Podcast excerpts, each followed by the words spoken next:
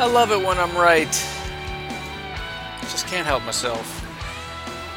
Humble, no, but I, I am honest. And I'll be honest with you. I get stuff right wrong all the time. And I'll tell you when I get something wrong, but I've been on a streak a little bit, ladies and gentlemen. Good afternoon. It's not four in the morning because I got to sleep in a little bit. Seven o'clock. Granted, I stayed up until about one, so not a ton of sleep, I guess. But uh, be that as it may, I am your host, the Pack Daddy. Find me on Twitter, Pack underscore Daddy. If you have any uh, suggestions, comments, concerns, or if you want to send me a large check, please let me know. ThePackDaddy86 at gmail. I'll be honest with you when I get some stuff wrong, but uh, it just feels good when you, you get into these conversations and you're talking to people and they're saying things and it's like I just I don't see it, but you kind of you kind of respect their opinion because you know they work hard and they've been doing this longer than you, and you're kind of like, eh, maybe I should keep my mouth shut and just kind of sit back, but but then I don't, you know. So I start piping up a little bit, and uh, you know, make some comments. Things like people saying, "Why is Janis still on this team? He's done. He's toast. Count him out." They're giving their 53-man roster predictions, and it's you know the big three, and then Geronimo, and then Max McCaffrey and DeAngelo Yancey, and I'm like, what are you talking about? Then, or you know, they throw Davis in there if I didn't say that, and I kind of let it slide, and then they say he's he's just a gunner. And I'm like, well. Then people are talking about his route running is garbage. He's he's terrible. And I said, well, first of all, he's a better receiver than Davis. That wasn't very well received. But it's just a reality, and I couldn't help but mention that. I said he is not just a gunner, he's an incredible gunner. He's a pretty decent receiver, great speed, great size, and as of right now, he's a starting kick returner. No, no, no, he lost that job. Did he? I don't think so. Far as I can tell, he's still the starting kick returner. And I said, if anybody's on the bubble, it's probably going to be Davis. Because he is just a punt returner, and that is legitimate. He's shown nothing as far as his ability to be a receiver. He's not anything else on special teams. Obviously, he's not on offense. So he is a punt returner. And if he loses that job, he is as good as off this team, in my opinion. Now, practice squad, maybe I don't really know. Somebody probably pick him up. It's it's not as easy as kicking kicking him off the team. He's got talent, but uh, that kind of just subsided, and the game progresses. And sure enough, the starting kick returner is Jeff Janis. Sure enough, the on every punt and kickoff, it's Jeff Janis that's the first one down there making the tackle. Sure enough, some of the better catches of the day came by way of Jeff Janis, and you know I throw in my little, my little jabs. Wow, that was pretty good, pretty good catch there, huh? Yeah, he's he, he you know that was impressive for him. And then Davis muffs the punt. So, and then of course yesterday, you might all remember that I mentioned that uh, Hundley would get a touchdown, and he did. Um, so I think I think I'm done bragging, because none of those are all that particularly fantastic of predictions. But I'm just it feels good when you say things, and in the back of your head you're thinking maybe maybe I'm stupid, because it seems obvious to me, but maybe I'm just stupid. And then it bears itself out, and the people on TV tend to say it, and everybody else is kind of saying it. And you kind of look at the comment section, and it goes quiet It's very quiet, quiet as a mouse. oh, but it was a, it was a fun game. It was a lot of fun. I had a good time last night. I'm sure you did too. It was fun to watch. I uh, I wouldn't say I'm, as jubilant as everyone else because there were a lot of things I saw that weren't as exciting, and there were a lot of things I saw that honestly in week one I liked a little bit more. But um, to summarize, and the plan for today is to kind of you know break. It's hard, so hard to break it down. I mean, it's it's barely I'm barely able to keep track of what I'm seeing as it's happening, much less retain all that information in my head. And then the next day when I wake up and now it's one o'clock in the afternoon to try to regurgitate everything, basically pointless. Because it's there's so much going on, there's so much information, there's so much this, that, and the other, and I, I know almost none of it. But some thoughts for the day. And we'll do kind of like we did yesterday, going through the roster. And I'm not going to have a whole bunch of other fluff talking about movies and stuff because I am now a little bit more confident that I'm capable of talking for an hour on one subject. But in general, if I were to summarize, I would say that week one. I guess I should have thought of how to say this. Week two, they started to look like a solid football team. Right? You're seeing sort of mid-season Packers a little bit. It wasn't super flashy. You know, week 1 they were getting after the quarterback, but they weren't finishing. It was a lot of flash, but not a lot of production. Week 2 was a little less flash, but a little bit more just solid grinded out football. Right? The running game was not very good. But it was good enough the passing was pretty phenomenal. That was just that was just very good, and that's good to see. You know, sometimes these things, as good as they are, they take a little time to get going, and they still might. You know, that's not like oh good, I guess we're set passing the rest of the year, but it's good to see that they seem to be picking off where picking up where they left off. Defensively, you know, the, that is that is a classic Dom Capers bend don't break defense there's some frustration. The pass rush wasn't really there like it was before. The the pressure up the middle was good, but it wasn't the same as week 1. But you know what? They finished. The tackling was solid. They gave them what they wanted to give them and that was it. You know, third and 9, there's not super tight coverage and they give up 8 yards, but you know what? They didn't get 9 these guys are closing. They're using the speed that they've been drafting. They're using, you know, they're tackling better. So you look at it and it's kind of like, ah, why wasn't the coverage tighter? But you know what? They're punting. So, you know, if you're looking at it and you're looking to kind of grade them, you know, was the coverage elite? Was it was it great coverage? Well, no. Great coverage is you blanket the guy and you don't let him catch the ball.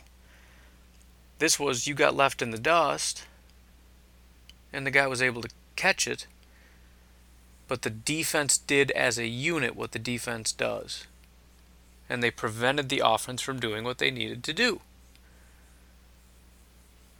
And overall, it was just solid all the way around. I mean, aside from, you know, you know, imperfection aside, aside from the muffed punt, it it was a, a perfectly solid football game, all the way around.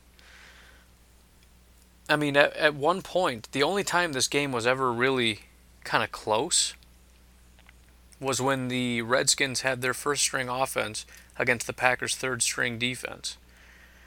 And they were able to drive down and score, but I mean, they were struggling.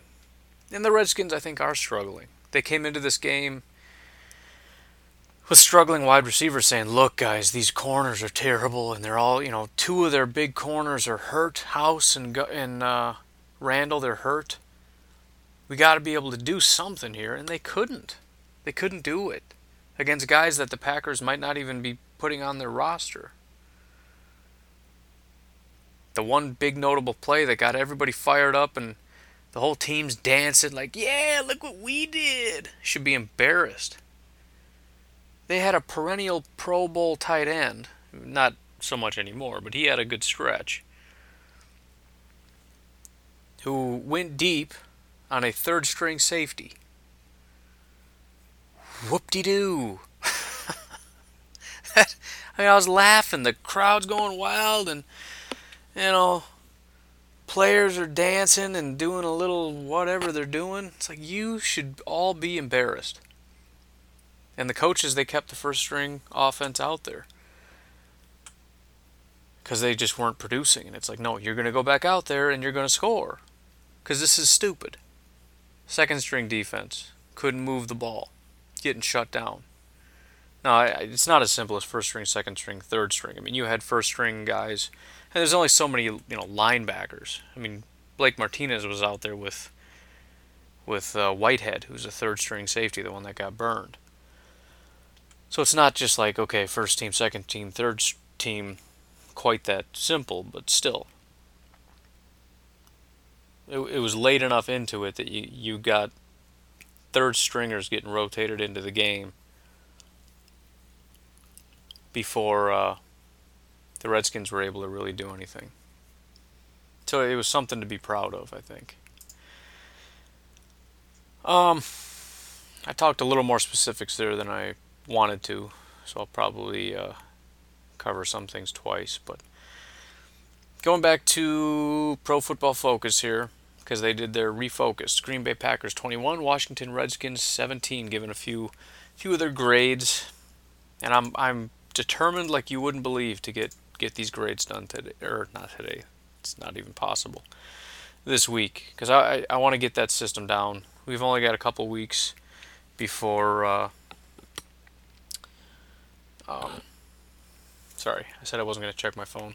I'm not going to check it anymore. I I saw the NFL emblem up there, and it was like it was like a fly to a you know piece of rotten meat. I don't know. I'm not I'm not from the south. I'm not very good at those things. Like moss on a Mississippi tree stump kind of thing, you know. I stole that from the office. But you know what I'm saying, those kinds of things they did their uh, grades, and I'm hoping to get my grades done because I need to get that system down. And we're gonna get that system down. It's gonna be awesome. I'm really excited about. it. I, you know, every day I got more and more ideas about how I can make it better and more efficient, so that I have more time. Because there's only so much time in a day. So if you get some of those processes automated, it, it's gonna be it's gonna be really cool and you can get some of the calculations automated so I don't have to sit there and do calculations. All I got to do is punch in the grades, and on the other end, it spits out just this beautiful, magnificent thing. I'm excited about it.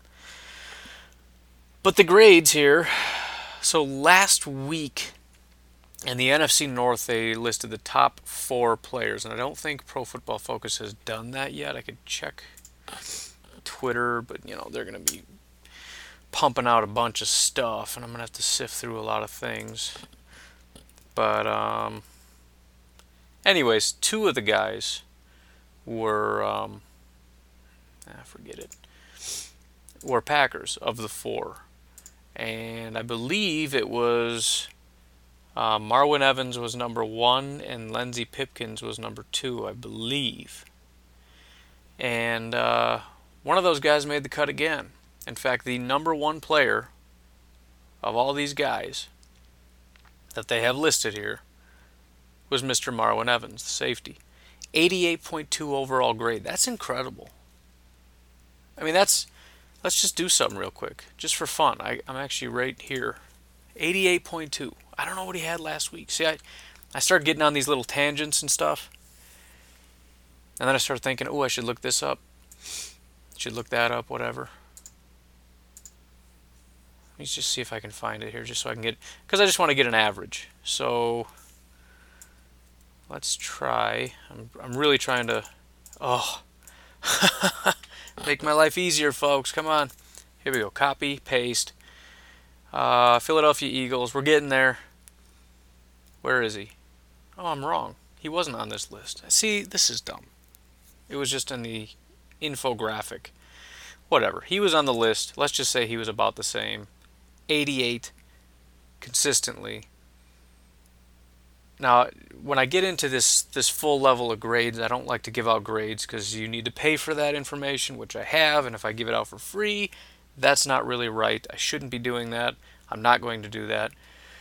But I can tell you that an 88 grade is top 10 safety quality. Without giving you the name, the nearest grade to that would be number eight on this list. So, I mean, you think about some of the elite safeties that are out there, and you know, this is, um, uh, what am I trying to say? See, I'm, I think I'm more sharp at four in the morning. This is ridiculous. My mind is like on overdrive. I have too much energy in the middle of the day, and I'm wired on tacos. I had tacos, man. Yesterday was the kid's birthday, so we made taco bar and leftovers, and it's just glorious. but yeah, so anyways, he he is clearly.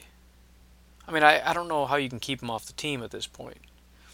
I think he's surpassed Kentrell Brice easily, and you know, I, again, I'm I'm giving out way too much information because I want to go position by position.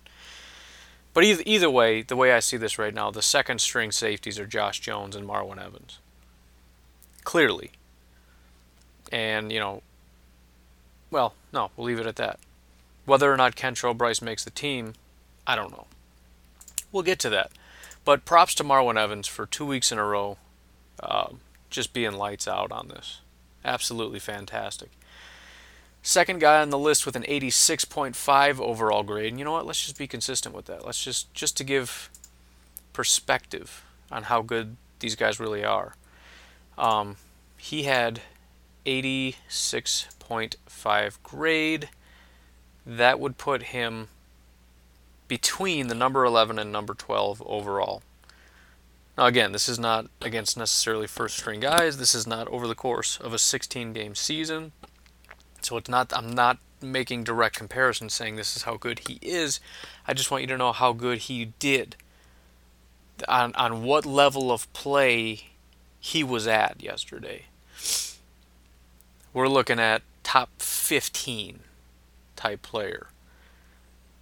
Um, in and around the Gerald McCoy range without giving you any specifics. Still beneath Mike Daniels, but in actually in that range, pretty close. Not as good as Mike Daniels, but that would probably be the best way to say it. Not as good as Mike Daniels, but on that level of what Mike Daniels did in 2016. That's how good he was. And a little bit of uh, props to myself. I mentioned before that Quinten Rollins was my number one um, most underrated player.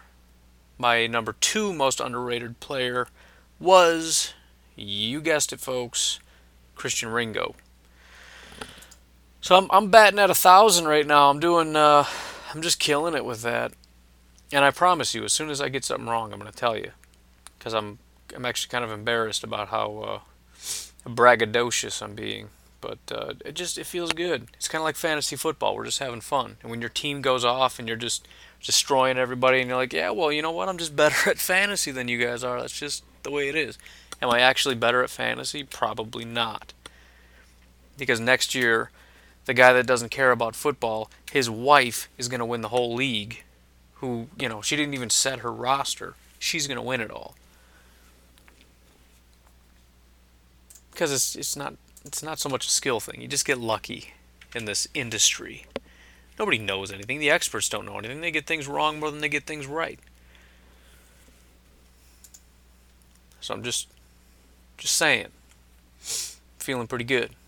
Batting a thousand so far. Moving along. Next on the list, Mr. Josh Hawkins. Now he is the talk of the town right now. Um, he did he did play pretty well. I mean, there, it was one of those things where it wasn't perfect. You know, he's he's not exactly where you'd like him to be when the ball's thrown and you see a receiver and you see the corner behind him. It's like, ugh, why aren't you closer to him? Don't let him catch the ball. But that's the fan in me expecting to see this elite defense, right? That's that that's got to feel good. The Packers aren't elite.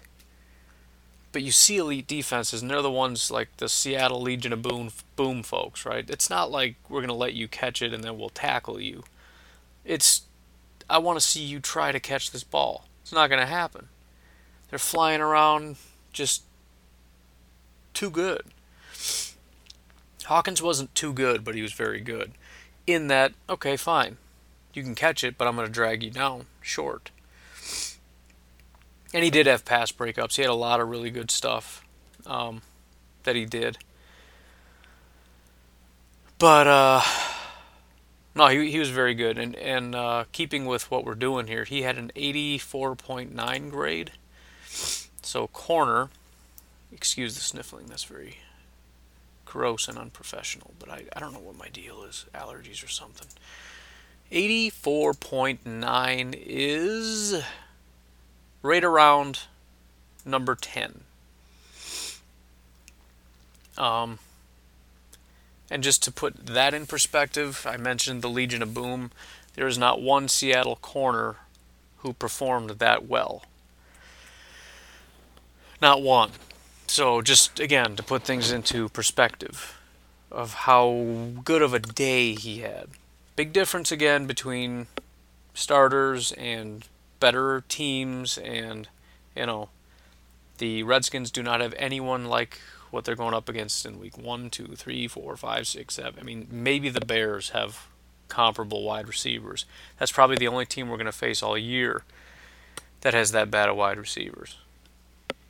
Still, really what what we're looking for is an upgrade. So if you're telling me this guy's better than Ladarius Gunter, do I care if he's 5'10 and doesn't really fit the role? I don't at all. Put him on the if he's better than Gunter, do it. I don't care. Speaking of, technically somebody that I could uh, say I'm wrong about is, is Ladarius Gunter. Because all year I've been saying he hasn't done anything right. All year I've been saying I haven't heard one good thing. All year I've been saying I haven't seen him do one good thing at all. And then yesterday I'm watching and I'm thinking, this guy is just terrible. Every time somebody would make a big catch, guess who's behind him? Ladarius Gunter. That's what my eyes saw the people that sat down and did the grading, and again, I'm going to do my own grading. We'll see what I come up with. But they have Ladarius Gunter at number four with an 81.6 overall grade. 81.6 drops you down to around 20. So it's a it's a big drop. Very big drop. And to keep that in perspective, there are now two Seattle players that are within that range. But still, props to Gunter, apparently, for doing it because the whole time I'm thinking, and I almost sent it, but I didn't send it because I, you know, figured I was doing enough uh, predicting and throwing my weight around in the little group chat. I'll just leave it alone. But I was curious about uh, what people's perceptions of Gunter were, more or less. Is there any reason that we would keep him? With the assumption in my mind being, nope, there's no reason at all to keep him. Um, but here he is. He made the grade. So if the Packers see it and they agree, then I would expect he's going to be on the team because I have not seen Kevin King on this list. I have not seen House on this list because he's hurt. I don't see a lot of anybody on this list except Gunter and Hawkins and Pipkins. So there you go, folks. Fifth on the list, Mr. Jake Ryan. I thought the linebackers looked actually really good. Um, Blake Martinez had kind of a bad miss. I mean, he took. I remember watching and thinking he had this fantastic angle. He was flying at him, and he just. I don't know when he. Like dove at his feet or something. It, know, it was bad, but he followed it up in the very next play with a great play. So I, I just thought the linebackers overall looked good. Jake Ryan finishing with an 82.3 grade, and that's that's exciting to me because when you talk about Jake Ryan, again, every time I talk about Jake Ryan, I have to mention his leap from 2015 to 2016. He was horrible. He went to mediocre. If he takes another big jump, that's right around that number that's in my head.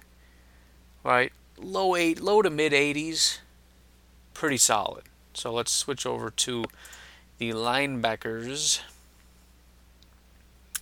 82, we're looking at top 20 again. So not not elite by any uh, stretch, right? But pretty good. I would take a top 20 guy considering we had one mediocre linebacker and then nothing. If Blake Martinez could be mediocre and Jake Ryan could be like low 80s type grade, in other words, good, holy cow, is that an upgrade? And then the corners are upgraded, the defensive line is looking good all that. and then I'll read uh, real quick. And Then we'll get off of Pro Football Focus here. The performances of note. Some of them are the same, but they have Jeff Janis, his grade rated about 80. Said Janis caught three of his four targets in this game and had a 116.7 passer rating when targeted. That's pretty awesome. That's the kind of reason you keep a guy like that around, right? Just saying. This one, extremely encouraging because a question I did ask was do we have one capable backup lineman on the team? Because I don't know of anyone. Without doing the grades, I can't tell. But holy cow, I know for a fact Spriggs is no good. Is he going to become good? I don't know. Maybe.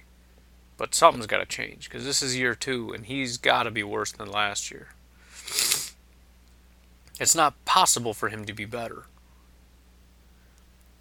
But tackle Kyle Murphy comes up with a 77.9 overall grade. Not fantastic, but you know what? That's probably about as good as some of our guards right now.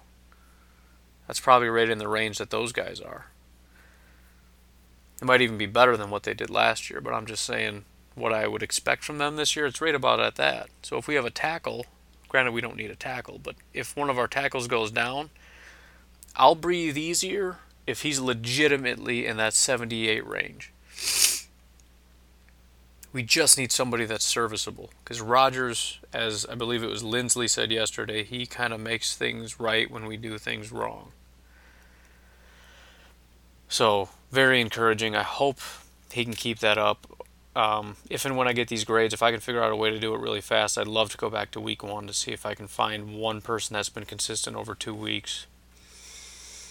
Um, but safety, Marwin Evans, as I said, very good grade, 88.2 overall. Here's his note. Oh, you know what? I didn't do Murphy's note. I'm sorry. Let's go back to Murphy. Murphy was perfect in pass protection, giving up no pressures over 19 snaps, earning 100 pass block efficiency.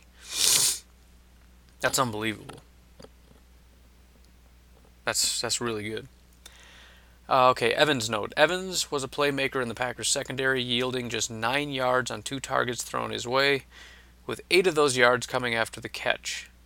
Evans also added a stop close to the line of scrimmage in run defense. So, props to Mr. Marwin Evans. Safety of the future. Defensive tackle, finally, Christian Ringo, 86.5. His note Ringo was a force rushing the passer in the middle of the interior. Ringo finished with a hit and a hurry, but he beat the blocker assigned to him several times as well. Just smoking. Very exciting stuff. Very, very, very exciting.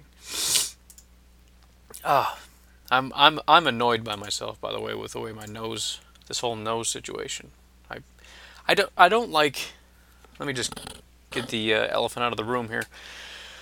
The quality of this mic that I have is not very good, and uh, it's one of the things on my very long list of things to do to improve your experience. Uh, would be to get a new microphone. I don't like the background noise. I don't like the noises of my face when I move. When I swallow, you can hear it, which is just kind of gross, and I don't like that. Like that, and I can't help it. The sniffling, the chair creaking, kids running around upstairs and crying. So, anyways, the microphone is on the list of things to get. Um, so, anyways, any discomfort, any uh, lack of enjoyment that may be coming as a result, I promise you that is on the list. It might be a very long time because uh, even small purchase items are going to be a long road because I have decided that unless I have revenue, I'm not spending money on any of my endeavors. The reason being, for those of you that haven't heard, um, I'm going to be providing insights, I'm going to be providing material. Eventually, we're going to be doing grades and all this stuff. And the point of it all is if you like it, you'll pay for it. If you like it, you'll support it. If you don't, then you won't.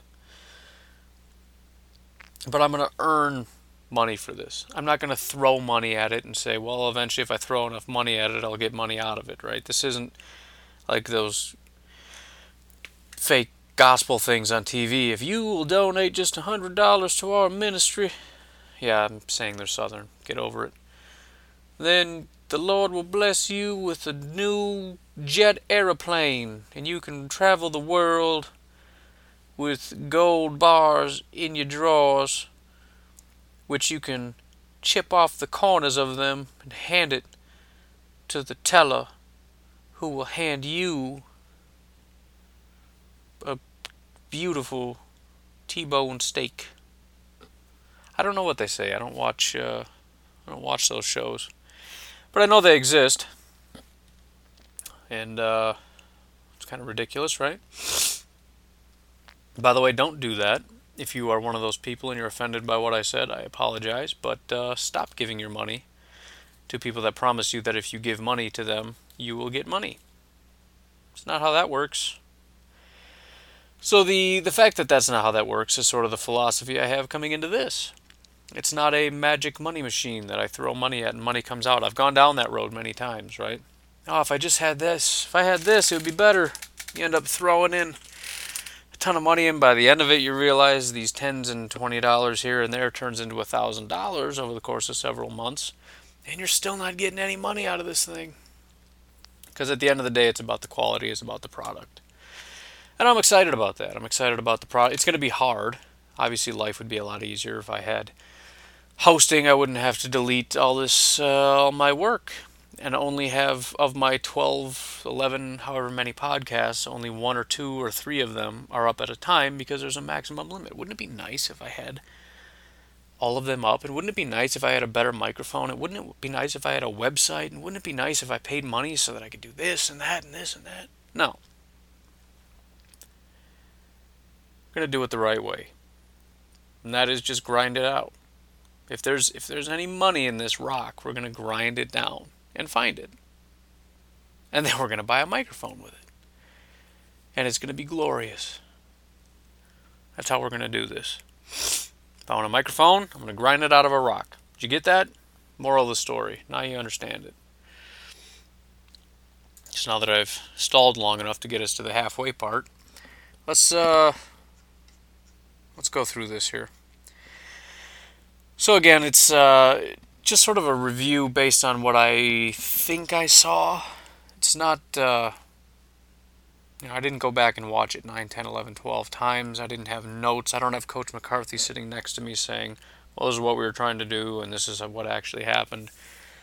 I don't have anything but what I remember seeing yesterday. And full disclosure, also had a mock draft going on last night. So even though I saw every snap, um, at times my mind was elsewhere. That and all the trash talking I was doing to all my Packer friends who think that Jeff Janis is getting kicked off the team. Uh, a little distracted. Still, this brings us to Mr. Aaron Rodgers. Now, yesterday I kind of went on a little bit of a tangent saying things along the lines of, you know, Rodgers should not be out there. Uh, he should be getting more practice reps. He should be um, working with the ones and all these kinds of things. But, you know, after watching it, I think I'm okay with it. I think I'm okay with what I saw. I saw that he was happy. I saw that they were kind of getting into that rhythm. I saw that, most importantly, he didn't get hurt. And I think it was beneficial to answer my question from yesterday, does I think do I think it helps us win one more game? No, I don't. You know, but that's the kind of logic you could apply to. Well, you know, if you get up at seven, you know, compared to if you get up at six, is it really going to make that big a difference? Well, maybe not. Well, may- next thing you know, you're sleeping until noon, right? So I'm okay with it. Maybe it was just because he drove down and got a touchdown and didn't get hurt that I'm okay with it. But it's nice. It's nice to see. He got that practice that he needs with his guys. It was nice.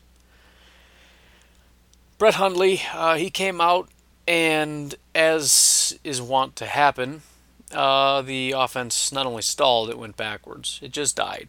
And it was just devastating to watch. You know, nothing's going, and it's driving me nuts, making me a little bit crazy.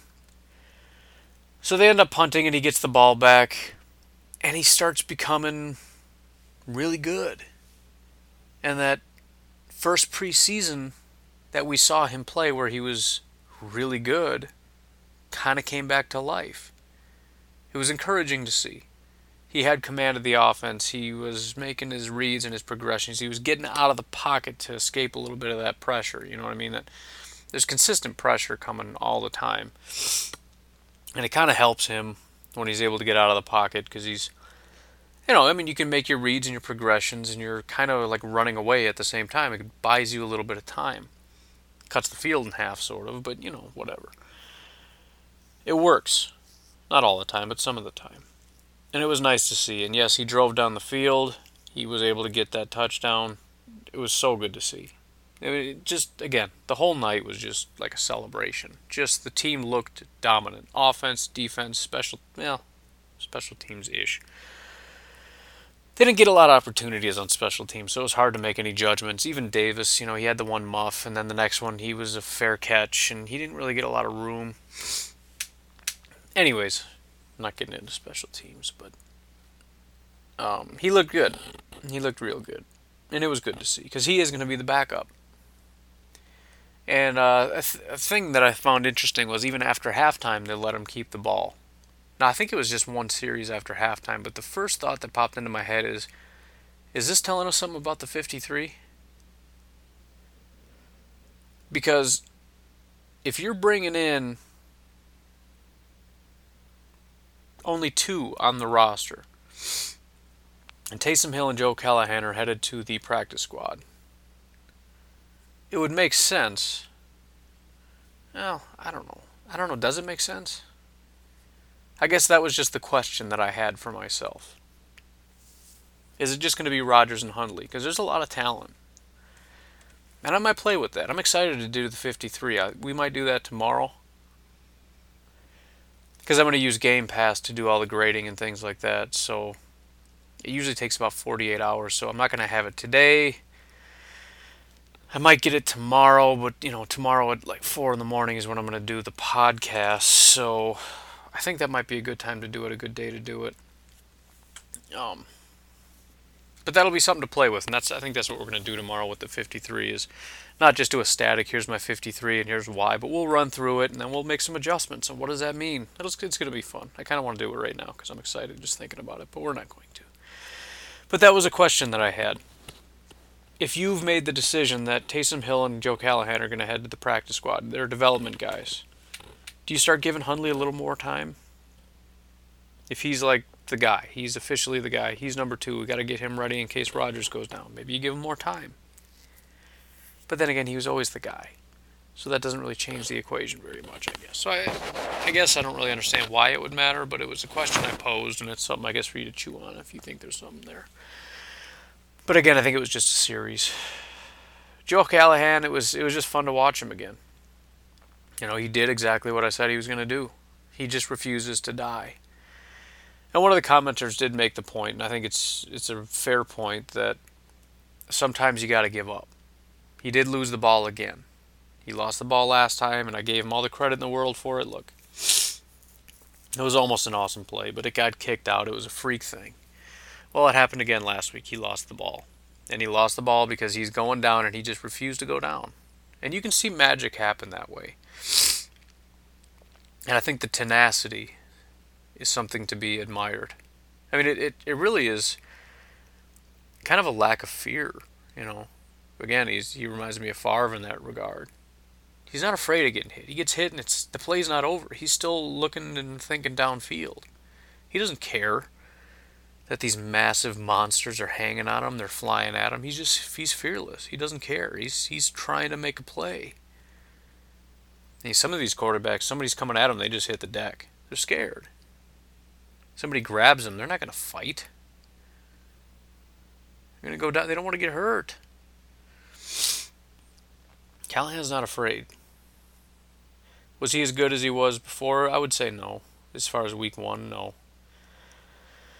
He didn't move the ball as efficiently, at least as far again as far as I remember. I don't remember him doing quite as well. I wasn't quite as impressed, but it, you did see that level of fun.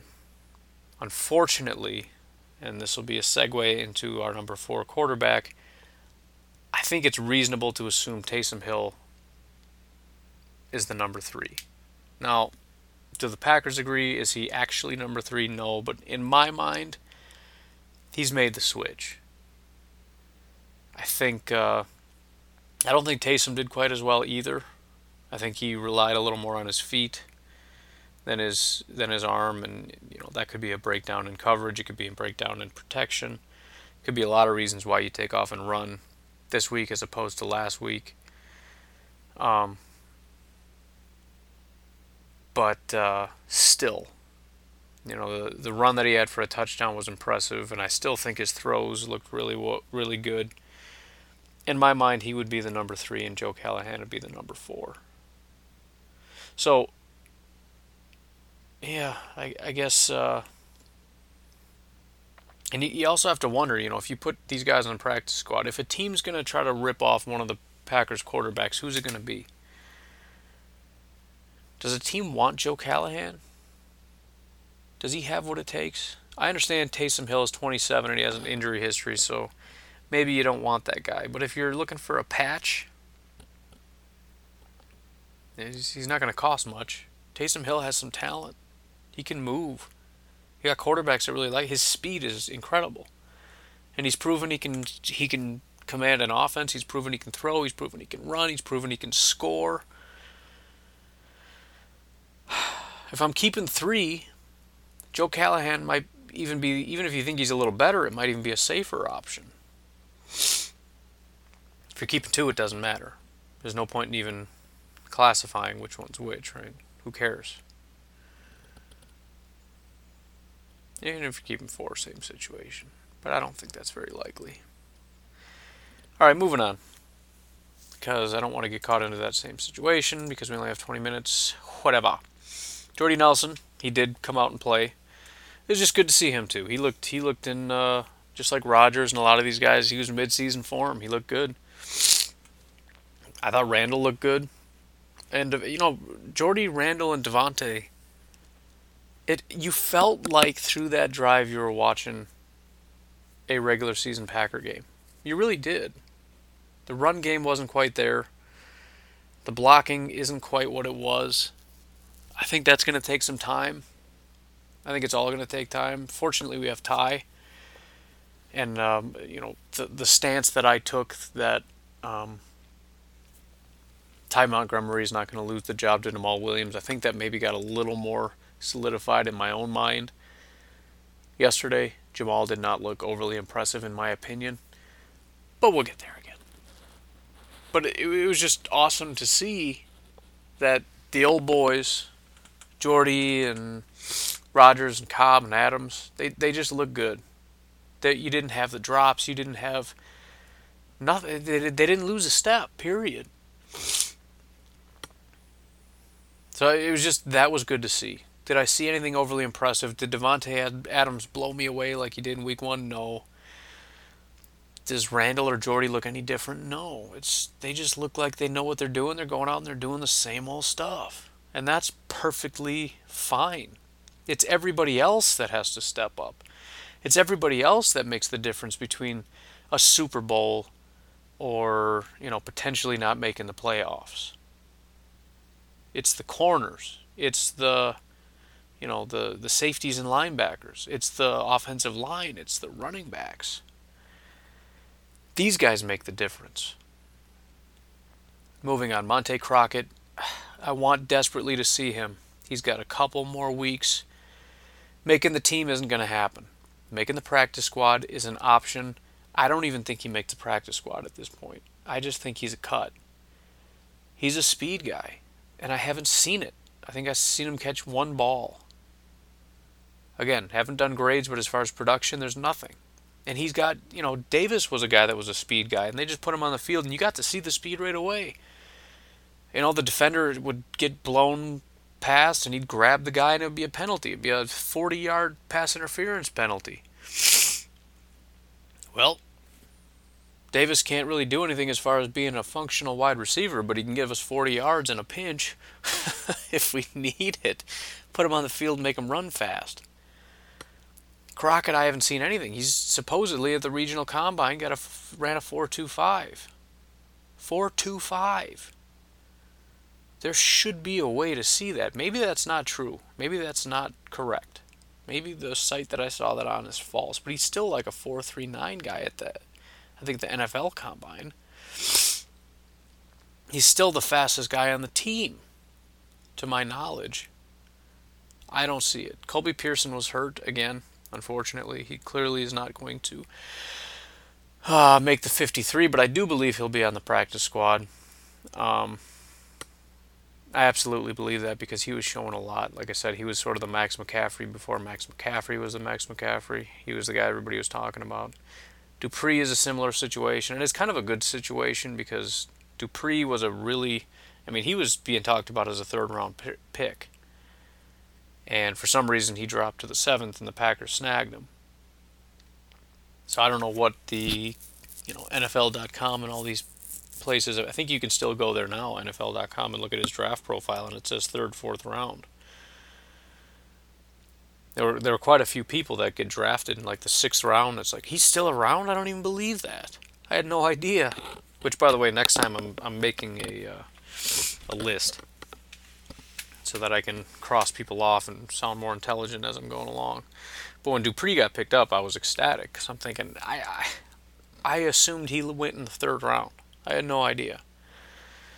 So a guy like that might not survive the practice squad if he wasn't hurt and hasn't shown anything. He could probably survive now and be a development type guy that we can put on the active roster later on and continue just this line of dominant wide receivers because he's the kind of guy that can keep that thing going.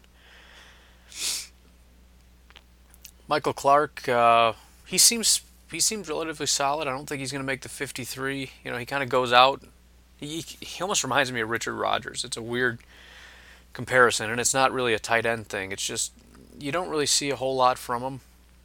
You know, he's not really on the field very often. When you see him, he doesn't make a ton of plays, but you know, every once in a while he'll come up with that big play. He, he's just sort of a steady Eddie kind of guy. He's never going to be an elite player, but in certain situations he can be a functional type of type of player. Now that's not the Packers style. They want guys that can do everything. They don't really like you know the guys that are good for certain you know situational guys that's not really their style you have to do everything if you're a packer you have to block you have to catch you have to run these routes and those routes play inside play outside and i don't think that's who michael clark is but i you know maybe i'm speaking out of turn because i don't really know that that's just my impression DeAngelo Yancey, I don't remember seeing him do anything, but the more I just think about it, the more I genuinely feel he'll be on the team. He's a fifth round pick, which you don't cut unless he's just completely horrible or just has a terrible injury. I don't know if he survives on the practice squad. I think maybe you force him on the roster a little bit. I think he has that kind of talent too that he can actually contribute. He can be like a Janis or a Trevor Davis that gets put on the field you know, whether people are injured or certain situations or spread them out five wide or whatever, and you do put him out there in certain packages, and he can make things happen. So it's not completely forced. So I, I, uh, he's not currently on my 53, but I think the one that I'm building in my brain, the edit, the version two, I think he is on that that squad. Jeff Janis, he's absolutely solidified everything that I've already thought about him his special teams ability buys him a spot on this roster, but he is a good wide receiver. Trevor Davis, I want him on the team. And one muffed punt, granted he had troubles last year, but one muffed punt isn't going to change very much. I do think absolutely he'll be on the team. I think he will be the starting punt returner. But that's huge. I mean, it really is. I mean, would you rather put, uh, I don't know, I don't know who's next up, Max McCaffrey or somebody out there as a punt returner that gets uh, 10 yards but doesn't fumble, or Jeff Janis who could get you a touchdown once in a while but also could turn the ball back over to the other team and give them points. And it's it's a serious, serious thing.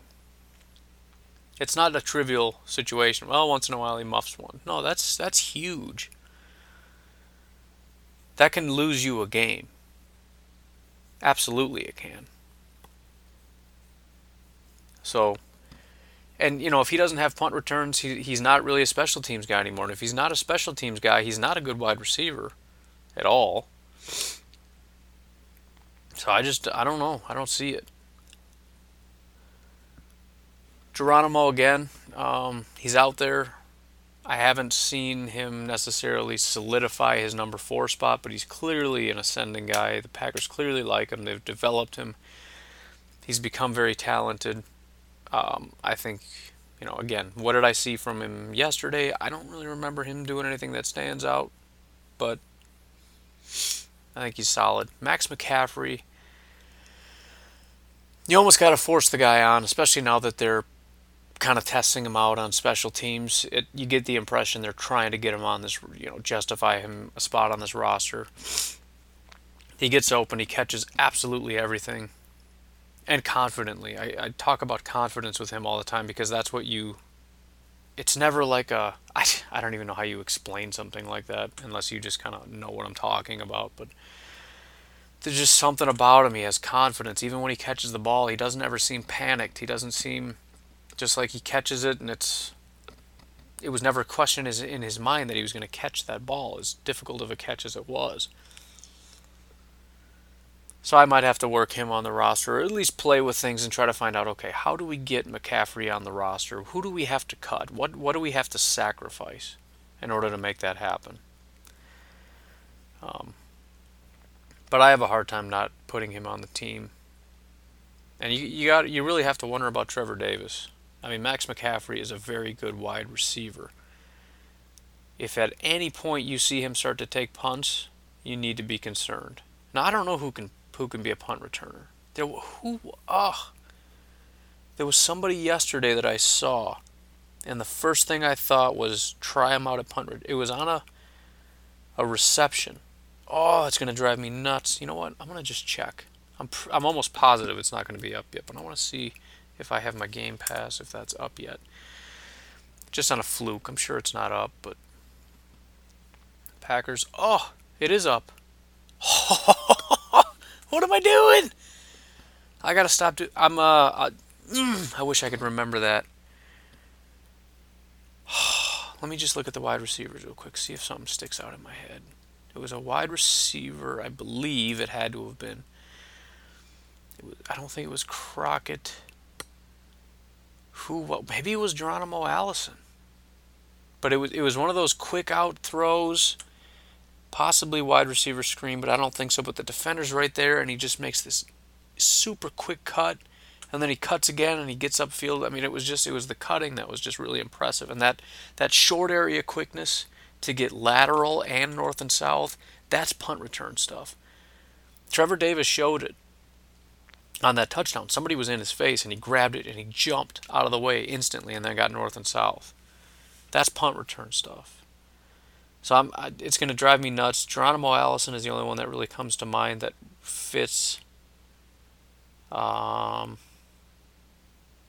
I'm not really sure. I wouldn't have. I don't think I would have thought it if it was Cobb or Adams because I, I wouldn't be thinking push them out there. But I'm, I'm excited. I can't believe it's up already because that was like 48 hours last time. So that's I'm to start that immediately after this and start start grading. I'm, I'm pretty excited. Moving on to the halfbacks. Oh, we're out of time. Holy cow! Five six minutes. I can't believe how long this is taking. So the running backs, uh, the big the big one for me was Aaron Jones. I think the running backs had a real good showing, with the exception of Jamaal Williams, if I could even be so bold as to say that. I think everyone was really happy with what they saw with him. I kind of wasn't. I think I liked week one a little better, which sounds stupid because he didn't really do anything in week one, but I don't know. But Aaron Jones was the guy. Um, my uh, effectual name for him is the Pinball Wizard, just from when I was watching film on him. And it's incredible to me because he and he, he kept he showed it in this game too. There's something about him that people just can't wrap him up. You'll see him he, he kind of runs and he hits a wall and he kind of stands there for a second, and nobody tackles him. I don't know if it's because he's so small in space. I don't even think he's that small. Devante Mays, I think, is the short. He's like 5'11", uh, 230. Aaron Jones, if I may quickly, uh, is that him? Oh, he's 5'10", so he is he is a really small guy. Maybe that's what it is. He's. You know, some of those guys I've heard that before. They're really small and they get lost, and the guys can't find them. But he he kind of runs and he kind of hits maybe one of his own linemen, and he does like a little spin move off of it. He spins, you know, pinball. He kind of bounces off his guy and spins over here. Whatever. So he kind of he hits something and then he moves and then he goes up and he hits something and then he spins off of that and he go, gets going north and south. He just kind of like bounces around inside there and just kind of keeps moving north and south. But he looked good. He had a touchdown, which was a reception, a receiving touchdown, which is good to see because, like I said, the Packers like th- three down guys. And I think everybody demonstrated that for the most part. I know Devante Mays, I thought he was probably second in line in, in terms of who looked good. He's the mini uh, Eddie Lacy, you know, 5'11, 233 or something along those lines. You got to see the power a little bit, but he, you know, he's seeing the lanes and he's he's moving the ball forward, which was about as good as you got yesterday. Which I suppose is a credit to the offensive line for giving them a little bit of room. But uh, again, I'll be watching it, checking it out. Um, Kalif, I remember hearing his name. I don't really remember anything standing out necessarily. I believe everybody in my mind, I remember wanting to keep track of that. And as far as I could tell, a lot of receptions. I believe Kalif had a reception. So stand back, I honestly don't even remember him playing. Uh, Jamaal Williams, though, very quickly. I just didn't see the vision, and that's kind of what bothered me. I feel like he almost he saw the hole, closed his eyes, and ran. You know, not a whole lot that I'm seeing there that I was loving. Um, just the vision and the the kind of you know that elusiveness. Don't just close your eyes and try to bowl ahead. Try to find the next hole to go through. Get to that next level. And I didn't really see that, so I'll try to keep an eye on that. Uh, the fullbacks, I don't remember at all. I think I remember hearing Kerridge's name once, maybe. I don't think I heard Ripkowski's name, so I, I don't know what that's about. Maybe they've made their decision and they're not really looking to give them a ton of work. Maybe they were out there blocking most of the time. I couldn't really tell you. Bennett had the touchdown, which I believe he also had a drop early in the series, so I was that was frustrating because he was poor in blocking, and then he comes out and he drops a pass, and you're thinking, come on, man, give me something. And then we saw exactly what he was out there to do, which is big six six guy, corner of the end zone. And Rodgers even afterwards said, "Yeah, that wasn't a very good throw. I should have put it higher." You know, he was like, "Yeah, it's a communication thing. We'll work on it." You know, I was thinking I'll put it here, and you know, he was like, "No, you should put, should have put it up here a little more." And I was looking at it in the replay, and I was like, "Oh yeah, I probably should have." I mean, this is just it's it's not even a question of uh, if they're gonna connect for touchdowns. It's just a matter of how best to do it. so that was exciting to see. Uh, Rodgers, I don't believe played. Kendricks, I did not see on the field at all. I don't know what we're going to expect from Kendricks. I really don't. Um, I don't know what they paid him to come. Is it possible he doesn't make the team? Never really even considered that, but something to consider, I suppose. I mean, having trouble figuring out what to do with what, right? Who stays, who goes. So, anyways, probably a stupid question, but I mean, is he producing anything? I guess we don't really have a lot of depth, so you got to keep them. Offensive line, I'll just say uh, better, but still not great. Even Corey Linsley, you know, the sideline reporter was talking to him and saying, you know, hey, you guys look good. And he was like, well, you know, there was some internal stuff that, uh, you know, maybe you don't see much on film, but we weren't really doing what we are supposed to do. Um, and you can kind of tell, you know, especially in the run game, the run blocking I don't think was all up to snuff necessarily, but uh, you know, pass blocking is hard to tell because Rodgers just gets outside the pocket and he's just kind of off on his own, doing his own thing, making his own space, and then hitting his target. So that'll have to look for a little closer. Cornerbacks, very happy. Quinten Rollins looked good again, which always gets me excited. I just want to see him be consistent. I'm confident that he's going to be very good this year especially if he can play in the slot. I think he had a sack, I think is what it was. That was a big play. But you know, a slot guy, if he's going to be in the slot, that could be something we see a little bit more. You know, he's close to the quarterback. Why not just go get him? But I just want to see that consistently. I mean, he's you. I'm looking right now at his Pro Football Focus grade, and it's just abysmal. And just the way he's been playing, I can tell you right now, if it's consistent, it's going to be just a massive leap. Gunter, I, I just I don't see it, and I'm excited to watch him a little closer, get to see him every snap, and the, you know they don't have the all 22 for preseason, so I might miss miss quite a bit, but uh, I'm excited to see. Apparently, he played really well, and that's that's the thing that's kind of unfair about corners is when you don't hear their name, it's when they're doing their job well, and then you hear their name, and that was like their one kind of mix up, mess up, whatever, and you think, oh, what a bum. And he's probably been doing great the rest of the game, so that'll be good to see. Daquan Holmes had a big play. I don't remember exactly what it was. I think he might have even closed out the game.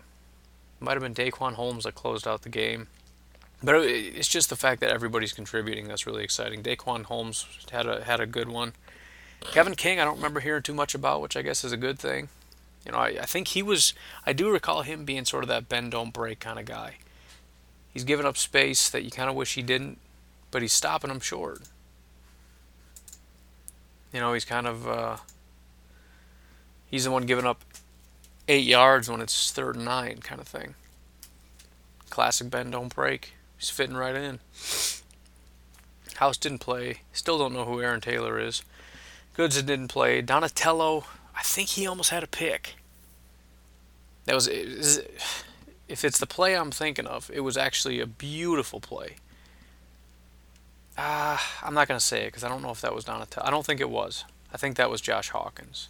Pretty sure. So we'll we'll save that. But Donatello had something that I was kind of hoping would happen. Whatever.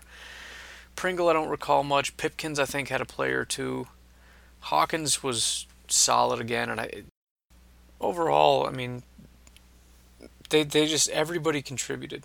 Everybody was just solid. All the corners. You know, you know, it wasn't it wasn't what you're looking for in terms of dominant performance, but it's exactly what you're looking for if you're looking for guys to produce. If you're looking at the end of a, a drive for there to be zero points, or for guys to produce a three and out, that's what they gave you. I mean, some of those, I, I had to check myself a couple times because it would be like a three and out, or maybe they get one first down and then they got a punt, and I'm looking at it like, oh, these guys, almost like you know, yeah, you got lucky on that one. You gave them eight yards for crying out loud. You gave them a first down and then eight yards. They just punted. Relax. It's a good thing. Yeah, every single play is not going to be smacking the ball out of the air. This isn't Madden where you just cheat and jack up everybody's grades to 99 and if somebody gets a catch it's like oh well come on. This is this is real life. You got good players on both sides of the field. Lighten up francis. All right.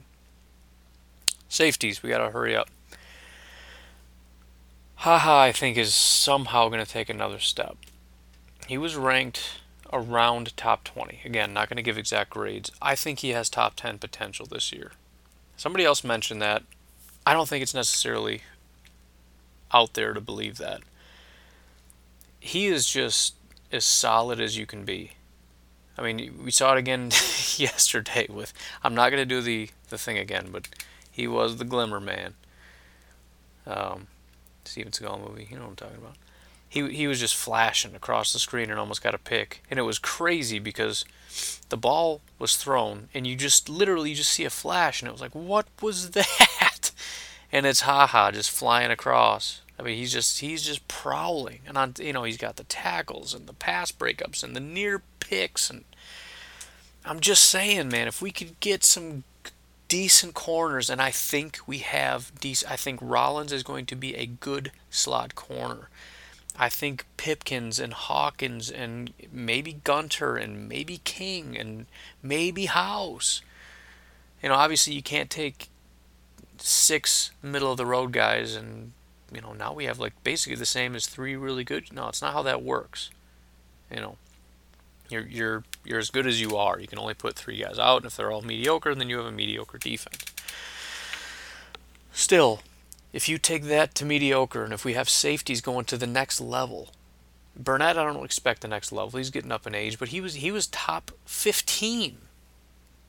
That's incredible. If you get a top 15, even if you just stay in that top 20, if he's around that Ha Ha Clinton-Dix range and you get him in the top 10 and you got Marwin Evans who's playing like a top I don't know, top 25, top 30 guy even. Kentrell Brice in the mix, Josh Jones playing some inside linebacker and going in the backfield once in a while. I mean, he could be legitimate. Moving on to linebackers, if Jake Ryan could go from mediocre to good. I mean, again, I know this sounds like dreaming, but we're talking about all young guys. These are brand new, fresh off the, the draft, young guys. Expecting continued growth is not weird. I mean, if this was, you know, I just said Morgan Burnett, I don't expect him to grow. I'm not just saying, what if everybody just gets better? That's stupid. I'm talking about brand Jake Ryan. It's what his his third year. Blake Martinez, it's his second year. Haha, he's been getting better every year. Kentrell Brice and Marwin Evans, brand new guys. Josh Jones, I mean, those two guys. I think it's their what second year. Josh Jones, it's his first year. Hawkins like second, Pipkins. Know, I mean, these are first, second year guys. Just about all of them. Gunter and Randall, or you know, yeah, Gunter, Randall, and Rollins. They're all third year guys. These are brand new players. Vince Biegel, we haven't even seen yet. He could be an inside linebacker type guy. He could be outside linebacker. We don't know exactly what they're going to do with him. We don't know how good he's going to be. He could be phenomenal he could be garbage, but it, you know, at this point, I'm not even factoring him in. Something I did forget to mention: Dean Lowry actually got a knee injury, pretty serious for me to leave it to the very end. Um, actually, I don't know if it's serious. I, I kind of don't think it is. There's a lot of concern. I saw the replay of it. Um, it kind of looks a little scary. Clearly got hyperextended. You could see the bend. Didn't snap, but clearly hyperextended. I'm thinking he's going to be out the next couple weeks. Hopefully, he's ready to go for week one. I'm not a doctor, but I'm thinking with something like that, if you're straining it, if you're bone, you know, getting a bone bruise kind of situation, straining ligaments, just sit him. You know, don't risk anything. Who cares? We need him.